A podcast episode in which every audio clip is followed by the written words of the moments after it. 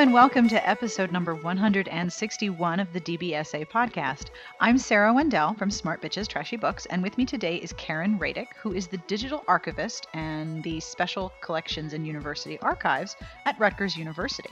Rutgers is the State University of New Jersey, in case you didn't know, which is where I live. But I met Karen at a book signing for Nalini Singh down in New Brunswick. She has a cool research project where she is investigating how romance writers use archives and she's also very interested in depictions of archivists in fiction from the romance genre and other genres as well. She also has a number of recommendations for anyone who is looking to do archival research on their own or who's curious about what really cool stuff their local library might have in their archives. This podcast is brought to you by Intermix, publisher of You'll Be Mine, a new Green Mountain novella by New York Times bestselling author Marie Force. Download it on October 20th. And speaking of the podcast and sponsoring it, if you would like to sponsor the podcast in 2016, you can do an episode, a month, a year, six months, a quarter. Email me, Sarah at smartbitchestrashybooks.com. I would love to hear from you.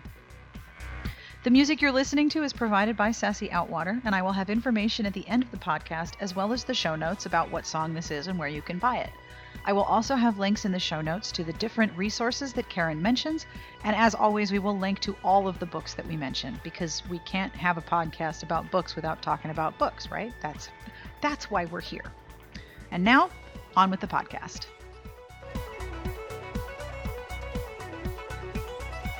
Introduce yourself and tell um, the people who are listening a little bit about what you do and why Sure. it's cool. Um, my name is Caryn Radick, and I'm an archivist at Rutgers University. My title is actually digital archivist, so most of my days are occupied with looking at our materials and either trying to put those materials online or trying to put information about the materials online so that people can access them or at least find out more information about them. And uh, at Rutgers, there's of course the materials that pertain to the university itself, but there's also a lot of New Jersey history. And where I work, there's also a rare book collection and uh, published materials about New Jersey. And it's it's cool because, well, I love being able to work with the actual documents, and I really enjoy being able to. And it's not just documents; it's photographs and other materials. And it's great when you connect with people who are looking to do research for whatever reason, whether it's scholarly or for personal reasons. And I also, because where I work, librarians have faculty status, uh, which means that we get to try to do scholarship and do research for publication. And one of the areas that I've become interested in in the last few years is the romance community. And I've been focusing on whether romance writers use archives when they're writing their works, because when I was younger, I started reading historical romances and I learned quite a bit of history from them. So I figured somebody must be doing the research, and from what I understand, they do. So you are looking at how romance writers use historical archives in their writing. Correct. Okay, Yes, that's I- I- seriously cool. It's it's been really fun. I actually I constructed a survey which I was fortunate enough to be able to circulate through uh, Romance Writers of America, and I got some really good responses. I was also interested in whether rom- uh, how romance writers use libraries, and as an extension of that, since I'm an archivist, I want to know about how they use archives and if they use archives and whether they like archives and if they've had any issues using an archive uh, because it aside from telling me more about the romance community it also gives me a different view of users um, users who we don't often talk to which are the people who aren't necessarily scholars or genealogists or students So part of your job is we have all this old stuff and we need to make it available to people who are curious about all of this old stuff. And it's not just for us at the university, everybody can have access to all of our old stuff. But you're Correct. also looking at how romance writers say, I need some old stuff. How do I find it? Especially when it has to do with the specific types of old stuff that you have. Exactly. And I will say that not not every archive is open to the public. It depends on the institution and it depends on the institution's mission. But since I'm at a public university, our, our materials are open. Right. So exactly that. So I, I we know what we have and we try to have that information online so that people can at least get to the fact that we have something because it's not very helpful if nobody knows something's there and then there are different degrees of availability if if a lot of people much prefer if something's digitized and online because then they can just sit at home or don't have to travel if they have issues with being able to travel. But there are other collections where somebody has to come and look at them in person. Right, of course. It seems to me that you know, back in the day before we had all these cool computers, you used to have to go to the physical library and you would be looking for if especially if you were looking for a very specific piece of paper, you were looking for an actual needle in an actual haystack made of paper.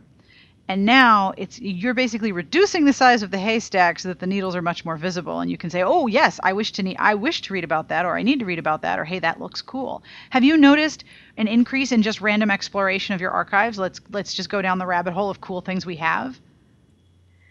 Yes, yes and no. I think part of what happens if I do my job correctly or do it well is that sometimes I never get to interact with the people who find the materials because if they actually find what they're looking for, it's also one of the frustrations that you say, okay, I'm putting all this information out there, and the whole point of putting it out there is that the person who's interested in seeing it may never get in touch with me to because they don't need me. Um, we'll get more calls or interactions with people who say, okay, I saw what we call a finding aid, which is a guide to the collection. I saw that you have a box, and in this box there's a folder with a certain label. I would like to know what's in that folder. And sometimes the answer is, well, really, the best thing for you to do is come here and look at it. Right, of course. My dog disagrees so, with that plan. Yeah. your, your dog is not the only one. Yeah, he, he resents having to travel to look for his archived material, which most right. of which is in the backyard. But anyway. right. But hopefully if when, when people come, hopefully they, they learn something and also have a good experience. But it, it's also an interesting experience because there's often a lot of rules surrounded with using archival material because we have security measures in place and there's a little more signing in. It's it's a little different from just going into a public library and picking up a likely, book. Right, exactly. So, so most likely, if you're the sort of person who wants to just totally be left alone, uh, if you go into an archive, chances are you're going to have to speak to someone. Oh so. man. Well, you know, most writers are very bubbly, outgoing extroverts, which is completely not true. So, what are some of the things you've learned about how romance writers use historical archives?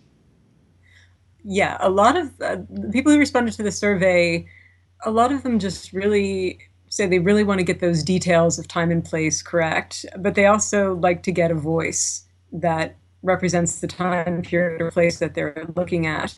Uh, one of the things I really appreciated was there was a certain amount of, of reverence and enthusiasm for using archival materials, which reflects what it was like for me when I was first getting into the profession. The the aspect of, wow, this is a diary that somebody wrote in the 19th century, and I can't believe you're letting me touch this. Yes that's fine. It, it's great. It indicated that they would really love it if there was more information available online, which wasn't exactly a surprise because I think the expectation these days is that things are online. People are a little surprised when you tell them that, no, actually, you're going to have to come in to see that, or you know, we can try to give you some information, but it's not going to be available online. And another aspect that, that didn't surprise me was that some people were very enthusiastic or wanted to know more about how to use archives, but they felt that they didn't quite know how to get started, which is which is pretty common. When you're working with archives, um, if someone is doing research and mm-hmm. they're setting a book in a particular location, is the state university of that st- uh, uh, of that location one of the best places to start looking for old material that might help make your book more more real and more vibrant? I would say it could be a good place. It definitely depends on the state and it depends on the university. There are certainly states that have historical societies that are well known for having historical information about the state, but it would certainly be a good place to start. The archival community is pretty small, also, so usually if you're trying to track something down, if you talk to one person, they'll at least know where to guide you to the next place. And that often happens where people come in and, and say, Oh, I was at the state archives and they told me to come here uh, because of because you have this or we heard you had this and then we try to, to locate it for them. But uh, certainly at rutgers part of our mission is to collect materials about the state of new jersey so i would say it's probably a good place to start.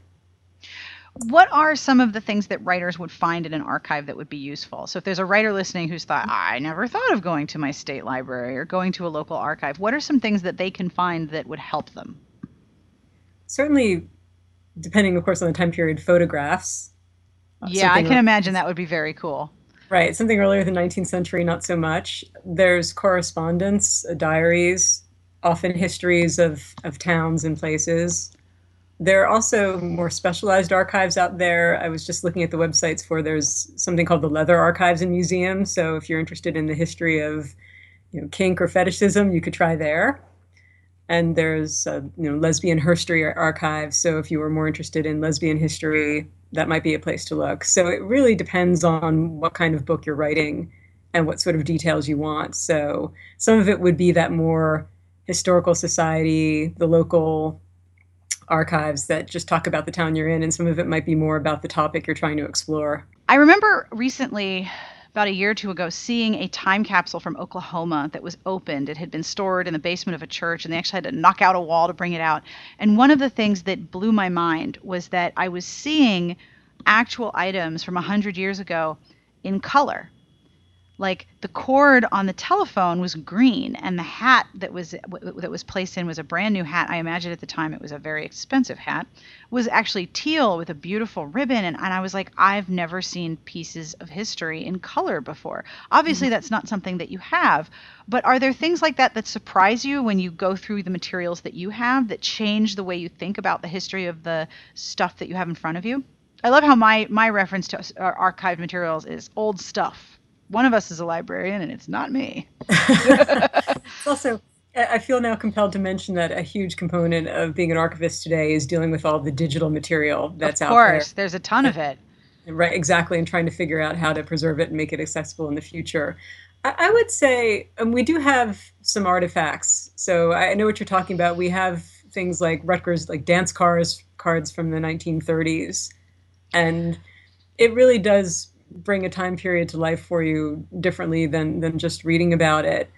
I think when I think about some of the collections that I've worked on, I think what comes across to me is sometimes people's voices reading letters from the 19th century and laughing at a joke somebody makes in a letter and realizing that, you know, here I am 150 years later appreciating this person's sense of humor and getting a sense of who that person is and it's amazed me. I don't work so much with the actual collections at this point because my work has become more technical, but really just being moved by something somebody wrote or laughing at something somebody wrote, it really just brings the these people alive in a different way because you're reading their words exactly as they wrote them.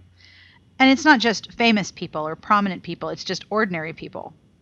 It is just ordinary people ordinary people who we are fortunate enough to still have their records. That's another issue is in archives is that often you realize that some people's voices were not captured for, mm-hmm. for one reason or another if they weren't considered important or they weren't able to write letters or, or keep diaries. So that's a, a constant issue.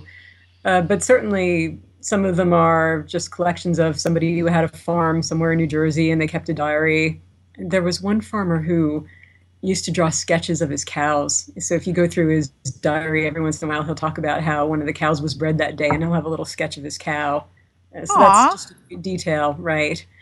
And, and, that's something he probably never expected would end up in a library. Like if you went back in time and, and said, you know, dude, your journal and your sketches, they're totally in the state library. Right, exactly.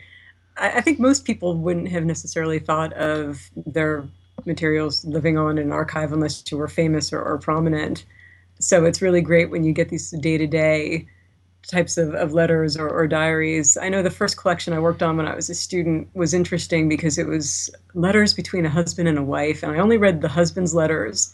And some of the details, it got a little bit personal at times. It was a bit awkward reading them. uh, yeah, I can imagine.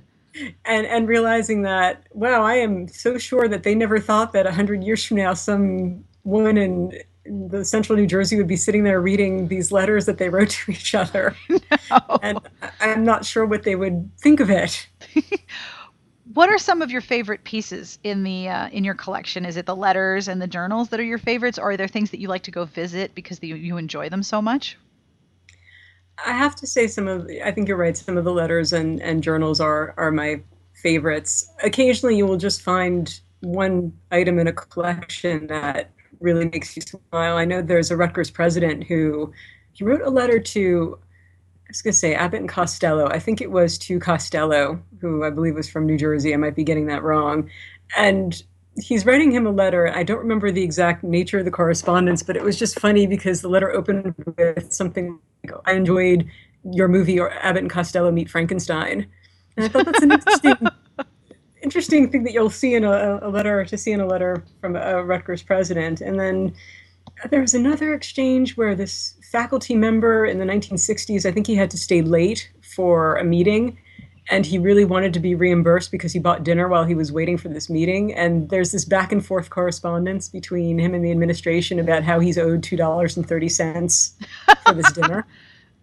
So, so there's things like that that are pretty pretty funny and and then there are collections that are moving. The one that I was telling you about with the, the letters from the husband and the wife, the man was a he was a surgeon in the U.S. Navy in the late 19th century. Wow. So, so he was writing to his wife from all over the place, and the challenge with that particular collection was that he was writing on very thin paper, which was pretty typical at the time because paper was expensive. Letters, yeah, exactly. Paper was expensive, and people would often the way they would write a letter literally the pages they would write on don't go in the same order that we would do it today. So you'd have to figure out which page was actually the right page to read next.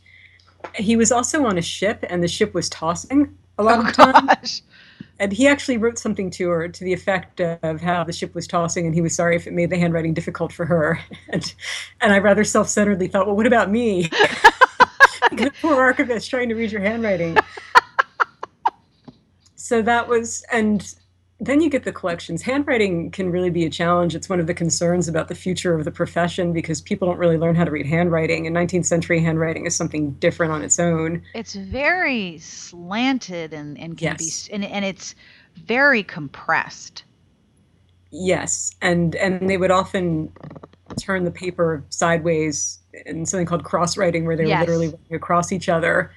So that so that can be fun but I, I, got the hang of it after a while and started to understand how to read the letters and got through translating the handwriting. But just the details between being in the Navy, being in a ship, traveling around, being a doctor, uh, some of the cases he had to treat, and just some of the details, the discussion that he had with his wife were just really fascinating. And I, I felt very fortunate that that was the collection I got to work on when I was just a student learning how to to work on a collection. That is very cool. Where does this stuff come from? Do people donate it? Do does the state like have a have an outreach? If you find old stuff, we want it. Like, how, where does the archive collections of different places come from? Uh, again, places are some places are different. Of it, course, a lot of it is is funding. You will occasionally read a wonderful news item about how a library archive was able to buy a collection of a famous writer's papers, but right. most of us don't have that kind of budget. So a lot of it is donations. Some of it is that there are often targeted areas where again, since we're New Jersey, we know that we're interested in New Jersey related collections. So if somebody contacts us and says, Oh, I have something related to Arizona history, we would probably direct them to someplace in Arizona. So it's a combination of what your mission is to collect, what people might donate that's of interest to your collection, and then also for the university itself. Part of the archives function is to document the activities and keep records of the university's activities. So that's just the natural extension of it. And it's it's not like you know New Jersey has a boring history. I mean, it's it, people have this sort of very limited view of New Jersey, but I mean, Atlantic City was an incredibly affluent, opulent place for a number of years. Right. And there was, you know, a little a little organized crime, you know, not too much, just just, just a little a bit. bit. Just just you know, just a few major crime families and some major political machines, you know, not not a big deal. Um, and then you had like farmers everywhere. Right. There's a lot to collect right? And since New Jersey and Rutgers has the agricultural school, uh, yep. uh, there's a lot about the the Rutgers tomato, I believe, in our collections. Oh, I can I can imagine the Rutgers tomato and the blueberry. Right. Um, one of the things that you told me was that reading a romance novel caused you to to go after and pursue the research that you're doing about how romance writers use archives and it, mm-hmm. and that the book that you read became a discussion among archivists. It did. So back in um, I think it's 2011, 2012, romance hit the archivist's radar when Protected by the Prince by Annie West came to our attention. Uh, because the heroine of that book is an archivist. And you guys must have been like, wait, what? Seriously? She's us? Yes. She's an archivist and we are yay, there's an archivist. Wait, oh, she's wearing glasses. Oh, she's kind of frumpy. Oh, yeah, oh, that happens. And and then we got a little bit distracted, and I noticed that this is also featured in your blog because there was a phrase in the back of the book that said that the hero was drawn to the heroine's burgeoning purity. Oh God! so gotta love some burgeoning purity. Yeah, it's the best kind for sure.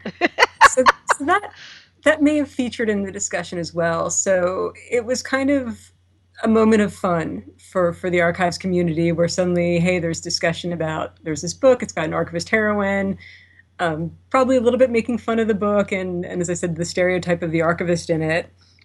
And there was uh, there was even a, a blog had a contest to write your own archival romance and there were a few other discussions. And then it kind of just went its own way as, as things do but since I had read romance when I was younger, and I've I've known some romance writers, and I've gone to a couple of the events, it was in the back of my mind at the time that, you know, actually, now that I think about it, I know that romance writers that I've met seem to also be pretty detail oriented and care about getting the, their novels right. And I started wondering if they use archives. I suspected they did. I, I think I told you that when I was younger, I read Bertrice Small. Oh was, yes. Uh, quite an introduction to a lot of things, but among them. that was very, very uh, well put. Yes, it is quite an introduction to a whole lot of things. Yes. yes. There are a number of, of women my age who were 12 years old when they pulled one of those books off the shelf. Oh, yes. And Whoa. quite an introduction. So, but I read Bertrice Small, and I know, I can absolutely say for a fact that there are details about history that I know because of her books. Um, absolutely, me too. Palmyra, Zenobia, uh, I think the Byzantine Empire from Endora. I, that's the first time I heard of those things. So, with that in mind, I thought it would be really interesting to put aside this discussion about protected by the prince and just focus on the idea that maybe romance writers are actually interested in archives, maybe they use them. And if we find out that that's the case, what does that mean for us? Should we be thinking about trying to target outreach to romance writers? Because I think the romance community, from what I've noticed, is pretty active. Yes. Pretty well organized. Oh, yes. And there's lots of opportunities to to, to kind of do some sort of outreach out activity and also pretty receptive to, to different ideas and, and different approaches. Yes. One of the things that's very interesting, especially about historical romance, is that um, Cathy Robbins from uh, RT Magazine likes to say that we have been reading about the Regency about five times longer than the Regency actually existed. And we're now seeing more books published in prior periods and, and periods later than the Regency. There are more Georgians, there are no more Victorians, there are books in the 20s now. And the challenge is that there is I think it was uh, Isobel Carr who said that there was a really wonderful familiarity of saying "once upon a time," mm-hmm. that you know that there's this sort of historical um, fairy tale element of going back in time. Plus, we've all read so much Regency that we have this common understanding of the world building. The world doesn't have to be built because if you've read a lot of historicals, right. you know how it works. The problem is that for some readers who really like a lot of historical detail, the details start to fall away because mm-hmm. you rely more on other things to, to build the characters and you don't add additional details because there's such a common understanding. Romance right. writers that I have met are very attentive to history and they do want their books to be accurate and they do want them to be unique and to include little details. After you read Protected by the Prince or started working on researching romance and archives. Have you read other romances?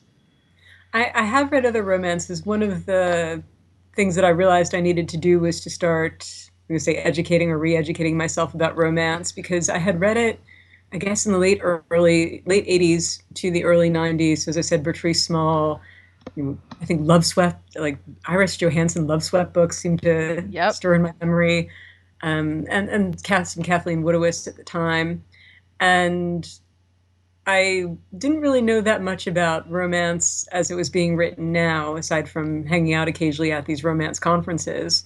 So, as I had mentioned to you, I, I had read the Beyond, Beyond Heaving Bosoms book and found that was really great for learning about all the changes, like the old school, new school, and all the issues around consent and romance that weren't there when I was first reading it, and the uh, I'm going to say I'm, I'm kind of grateful for the the movement on from the virginal 18 year old heroines. Oh, yes, me too. Oh, yes. so, as I've been trying to learn more about romance and thankfully going to a couple of conferences where I realized they like to give you free books, which is very helpful. Oh, yes. That's the best reason to attend a conference. You pack your suitcase and then put that suitcase inside another empty suitcase and use that one to bring home the books. I went to RWA Librarians Day, which was great, but I was blown away when I got to my seat and there was a place setting that literally consisted of 18 books. Yep. And then I think another seven showed up at some point during the day. Yep. So so I've been trying to to read more romance and I I had got some let's see, I read a I read Bet Me by Jennifer Crusie, which I really enjoyed and I know that's not historical, but I just thought it would be fun to read a contemporary. I've got some Eloisa James, I who I read and I also enjoyed. I've become interested in reading Beverly Jenkins. I'd really like to to see more about her books. And there are also authors that are on my radar for just their writing about history, like Loretta Chase and the, the two nerdy history girls. I think would be a really fascinating blog to have a look at. So I'm trying to read more, and I've been reading more than I had in the past, but I'm also trying to shuffle it in with the rest of my reading, which probably like everybody else, there's a lot of books in my to be read pile. Yes, it's a it's a common affliction. One thing I love about Beverly Jenkins books is the amount of history that's in there. And for example, her Destiny series mm. um, is set in pre-state California and there's so much history about what California was like before it became a state and how different it was from the right. rest of the United States at the time. It, it, I was fascinated, especially because in the first one, the heroine takes a train from Philadelphia to, I forget exactly what station in California, but it takes her more than a week to make the train mm-hmm. journey. And she learns all about the history of California on that trip. So I was like, okay, so we've got historical and a road trip and a arranged marriage. I am so here for this book. It was it was like a perfect storm of catnip for me. But I loved thinking I had no idea about the history mm-hmm. of California. I also think that um, there's more interest among readers in American set historicals because there's right. a lot of history. Uh, what are some of the things that you've read that you think might make a good book? Have you noticed anything that you thought, oh, that would be interesting in a, in a romance novel? That would be cool. Have you noticed anything like that? as far as as looking at archival collections yeah anything that you've noticed and thought oh that'd be cool in a book hmm. well again I, I think the the naval surgeon i was talking about before that would probably make for an interesting story between his travels and the, the medical issues of course they were separated yes. Uh, what that, that collection particularly memorable for me which i'm thinking might be an interesting detail in a romance novel was that he he was in california at some point and every once in a while he would write her a letter from California where he would talk about how the women in California were really pretty. And, dude. And I, that's exactly what I thought at the time. I sat there and thought, dude, stop telling your wife how pretty the women are in California. Dude. And I mean, I, I totally should have gone in and looked at her letters, which I have not done because somebody else was reading them. But apparently she yelled at him. Good for her. and so I start reading these letters from him where suddenly he's Oh, my darling, oh, you, you love me with the passion. I didn't realize that. Now that I know that you love me with the passion, oh, that's different. And it, it was just. Oh, so really, that makes the girls less pretty, eh? I, I, I guess it does, or I guess it was just the fact he was he had been married to his wife for however long, but did not realize that she had any passion for him, or or just kind of thought that passion maybe wasn't for wives. I'm not exactly sure uh, what the issue was. But it was kind of that's where it started getting personal and, and kind of amazing. And uh, he would say things like, you know, be a little pagan, my darling. I want you to. oh, dude. So, so that kind of line I think would be totally perfect.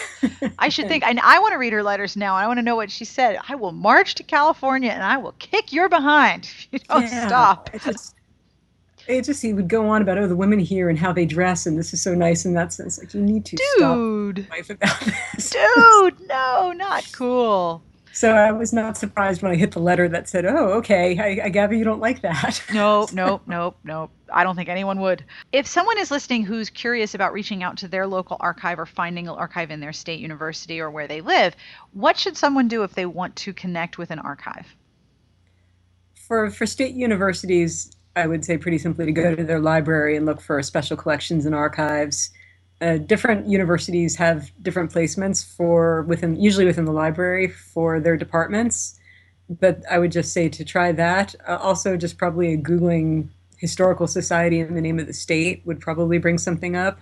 I think that would be a, a, good place to start. The Society of American Archivists probably also has lists of repositories, and I'm, there's probably lots of things that I'm blanking on that I can probably send you information. Cool. That you could put up. So it doesn't have to be romance, but I always ask, what are hmm. you reading right now that you're enjoying that you would recommend? It could be any genre. It doesn't have to be romance. I right now I'm actually reading Yes Please by Amy Poehler. Oh, I am. I like that book. I'm really enjoying. I also I didn't realize I'd started reading it and I realized that she's maybe a month older than I am, so a lot of her memories just sync perfectly with mine. But of course, she's just so much fun to read. I'm only maybe three chapters into it, and I'm just really enjoying it.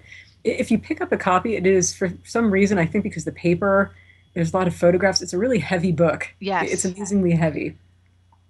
I had just finished reading Doctor Sleep by Stephen King which I also enjoyed because I had I'd read The Shining and actually talked about it at an archival conference. One of my interests is the intersection, as I call it, between archives and fiction. So I like to read books and talk about aspects involving archives that are in the books that maybe don't come across on the first reading. So I had read The Shining, and then I thought, okay, I should probably read Doctor Sleep because it's the sequel. And I enjoyed that also and then let's see what else have I read recently. How how do archives play a role in The Shining and Doctor Sleep? Not not so much in Doctor Sleep as I discovered, but in The Shining, what I found when I read it was that the character, of the father Jack, one of the things that fed his kind of obsession and also his insanity was that he found the archives of the hotel in the basement, and he ah. kept going back to them because he wanted to he wanted to write the history of the hotel so he'd spend hours and hours down there and as he spent more time down there he would become more secretive and he would sort of revert to his his drinking behavior because he'd been an alcohol well he was recovering alcoholic. And then there was this wonderful episode where he decides to go into the local town to look at the the newspaper at the library. And they have this great detail about how he goes to look at the newspapers and some of them are actual print newspapers but some of them have been microfilmed. And then the microfilm machine gives him a headache as oh, it does. Yeah, I remember that headache. right, a lot of people. Uh, and then there's this there's a scrapbook in the basement also, which is archivally an interesting piece of material because scrapbooks can be very tricky because they're often falling apart and things get pasted in in all sorts of weird ways. And, and then the paste of... becomes something else entirely. and you know often you get people will fold up newspaper clippings and then when you try to unfold them they fall apart in your hands so there's this this huge aspect of his obsession is about he's really fascinated by this scrapbook and how he really wants to know who compiled the scrapbook. And you know he meets the ghost of the hotel who sort of imply to him that the manager will give him more material if he only plays along. So that was fun. Yeah i also uh, wrote a paper about reading dracula as an archivist. So, really? yeah. Which was a lot of fun to write uh, because if you're an archivist, you read Dracula, and it's one of those books that's set up as lots of different records, like diaries, journals, and letters, uh, newspaper accounts, and it's all put together. And there's a lot about gathering, doing research, gathering material, putting the research together. So I like looking at books and, and trying to figure out if, if it jumps out at me. Sometimes, obviously, a book is just a book that I enjoy reading, but it's fun when I read something and I'm not expecting to see archives in them, and then suddenly they kind of jump out at me. So it's like exploring that. Have you read this series? Of course, now I'm I'm frantically googling because I cannot remember the name, but I can remember so much of it. No, this is not it. Arg! There is a series of books where um, the hero is a immortal vampire, but he works in archives, and so he. Boy, I like that so if you haven't read it, okay, now I have to find it. okay, so Vampire, Rare Books Library, Romance. Let's see if I can find this thing. Uh, this is going to make me. Aha! Oh, I am the best. Okay. I'm so pleased that I found this. It's called A Hidden Fire by Elizabeth Hunter. And he the hero is an immortal vampire. His job is to track down rare things and transcribe them. So he goes into the rare books area and transcribes books for people who then he can take his notes of the book out of the library when the book can't leave the mm-hmm. the space that it's in. It's in that sort of um, special pressurized, low humidity, super right. funky room, right? Well, he's immortal. He has no place he needs to be, so he is totally fine to get paid to copy a book. Like that's totally fine. The mm-hmm. heroine, the heroine is a uh, librarian, and they end up following a mystery that takes them from the archives and rare books of their library into other parts of Italy. So I think they go from the U.S. to Italy, and there's, you know, there's this kind of empire and that kind of empire, and there's battles and things mm-hmm. happen. But they're totes in the library. My favorite scene in that book, though, is one of the hero's really good friends is also immortal, but they happen to love the uh, WWE professional wrestling. Mm-hmm. And they watch professional wrestling on TV like a standing appointment. That was one of my favorite scenes. But you would probably really, really like this. It sounds like because I'm always trying to keep a list of books that also take place or portray archivists so that that's or, or libraries that sounds like a lot of fun. And it, does sound right up my alley. I know i'd read the historian by elizabeth kostova and that's also a vampire and involves a lot of well it's dracula and it involves a lot of libraries and archives. But it's um I, w- I would not describe that as a fun book although it was a good book. No it's not fun. I'm, I'm also guessing you've seen the librarians on tnt I haven't watched the show. I've seen commercials for it. I have to admit that's the sort of thing that makes me roll my eyes slightly, but also looks like fun at the same time. It is and, totally fun. The, the TV series, especially.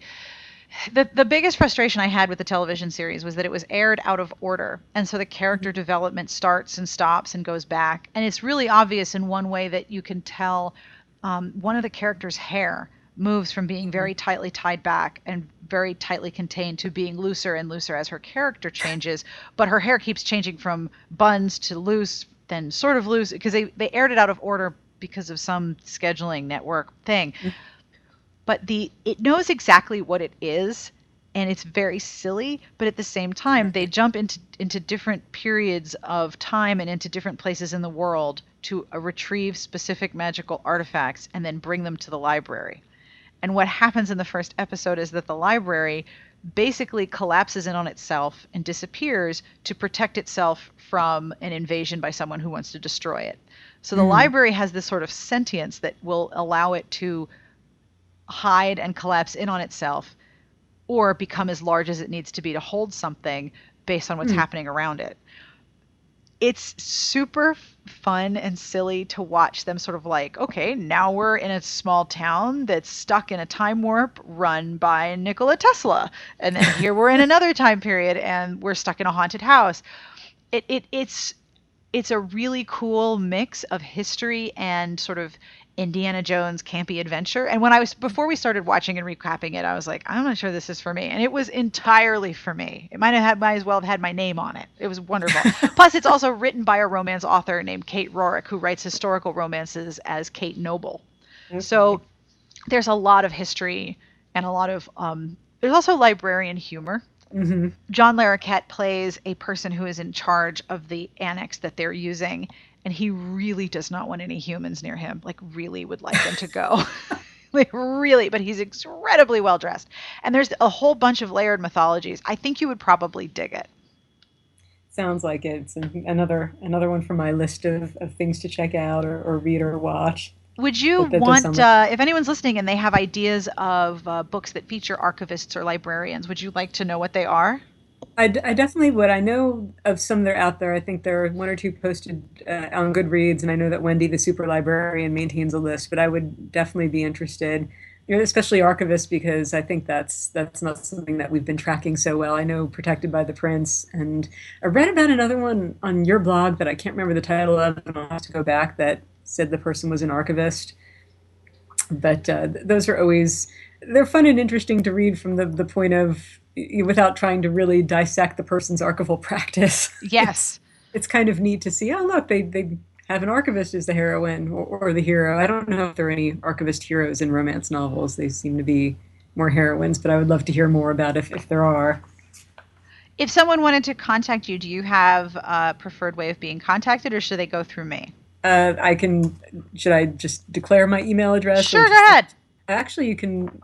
You can find me at Caryn C A R Y N dot Radick R A D I C K at Gmail. All right. And you could probably track me down through the Rutgers website as well. All right, cool. That's awesome. One other thing I also wanted to say is that I've also become very interested in how the romance community is being documented because there's a lot going on. Yes. and a lot of it reflects other other things that are going on in society and the world and it's really fascinating. And i'm a little concerned sometimes that it gets dismissed because it's you know it's just women's writing whatever. Yeah, that still And- happens.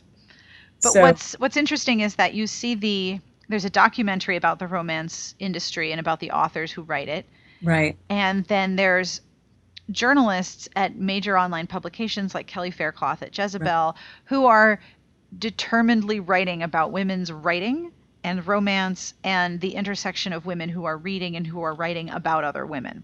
right And the more there are people talking about it in a way that is not dismissive and not condescending, I think that generally elevates the discussion about the genre in the larger world a little bit at a time. So each time something legit shows up, the tone of how romance is discussed gets a little bit better each time, just a mm-hmm. little. And there's still like the oh, there's Fabio and hair and bodices and boobs, and then, then there's sex, tee hee hee. There's still a lot of that, but right because of the ability of the romance community to also document itself, we can create our own histories of how the genre works. And a lot of people do pay attention to how it's changed in the past five or 10 or 30 or 40 years. right and, just the issue of how you know, 50 years from now when somebody wants to know about you know how did self-publishing become a thing will they to make sure that it points to the fact that romance writers took it on as a way to get their needs met when they couldn't publish through traditional channels Yep.